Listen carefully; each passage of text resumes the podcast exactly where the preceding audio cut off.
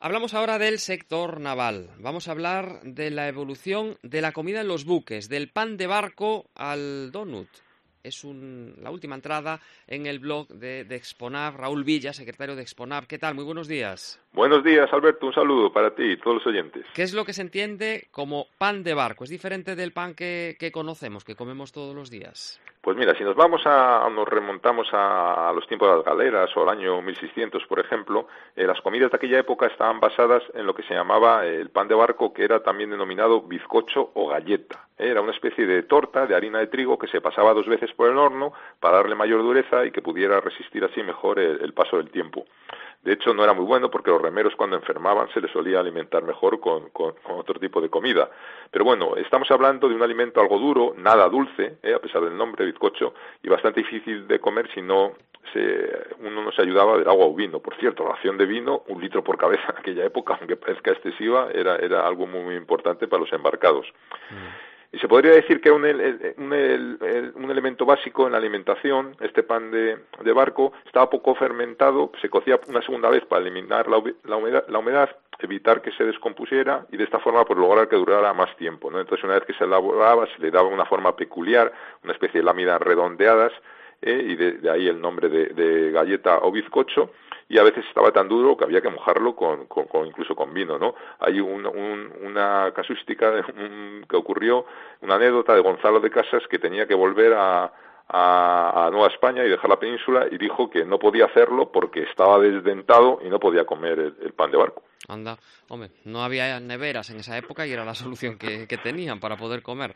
La formación de un cocinero de barco es diferente a la que tiene un, cocinero pues en tierra, en un restaurante o una cafetería. Pues mira, el Convenio Internacional de Trabajo Marítimo del año 2006 garantiza la protección de los derechos de la gente de mar, ¿no? En, cuanto a las condiciones exigibles que tienen que tener los barcos y ahí destaca la importancia de la alimentación y una buena nutrición, ¿no? Entonces ya eh, la alimentación es crucial, por lo cual las condiciones de, estos cocineros pues van a ser especiales, ¿no? Porque la alimentación se convierte en un factor básico. Esto nos lleva a destacar la importancia que tiene el que existan unas normas para la formación de los cocineros y dentro de, del seno de, la OIT, pues en virtud a, este reglamento, pues todos los estados tienen que velar porque los buques que enarbolen su pabellón dispongan de agua calidad de agua de calidad y alimentos suficientes con el valor nutritivo necesario el personal embarcado. Y todo esto pues exige que estos cocineros marinos deben poseer una formación, una titulación, unas cualificaciones específicas para ejercer sus funciones y además en la regla 3.2 de ese convenio pues establecen los requisitos,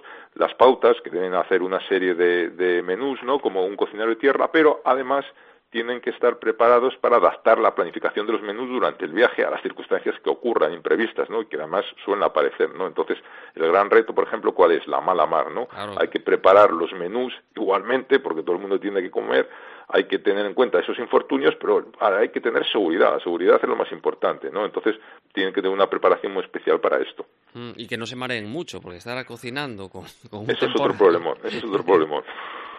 El agujero de los donuts, ¿tiene algo que ver con los barcos, Raúl? Pues mira, durante 200 años los donuts parece ser que no tenían agujero, ¿no? Es un bollo que, surgió en Holanda en el siglo XVII, aunque en la Grecia antigua ya hablaban de algo parecido, pero ¿por qué tienen ese agujero? Bueno, pues hay una teoría que responde a, este interrogante que se remonta al año 1847, siglo XIX. Un chaval, un marinero estadounidense con apenas 15 años, que se llamaba Hanson Gregory, estaba en un barco y ya estaba cansado que los bollos que le elaboraba su madre quedaban mal cocinados por dentro, ¿no? Entonces tuvo una idea.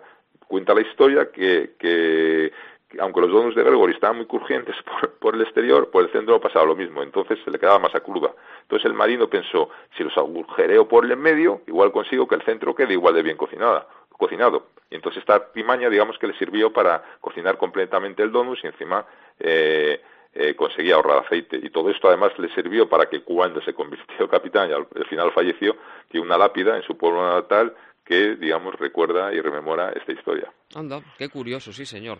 Y para finalizar, ¿la conservación de los alimentos a, bordo de un barco es más difícil que en tierra? Pues mira, brevemente, eh, hoy en día, pues con el enlatado, productos refrigerados, congelados, es parecido, ¿no? Tenemos muchos, eh, muchas cosas que igual que en tierra, pero es muy importante que digamos, el cocinero proteja todos los productos alimenticios contra la contaminación, elimina, elimina las condiciones de humedad y calor que pueden propiciar esa contaminación, con lo cual tiene que cuidar mucho la cadena de frío, tiene que mirar mucho las temperaturas, registrar todo para que esté todo en condiciones perfectas.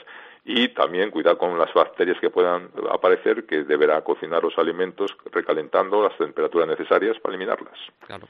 Raúl Villa, secretario de Exponap, te leemos en el blog y te escuchamos aquí en la COPE. Gracias, buenos días. Nada, a vosotros un saludo.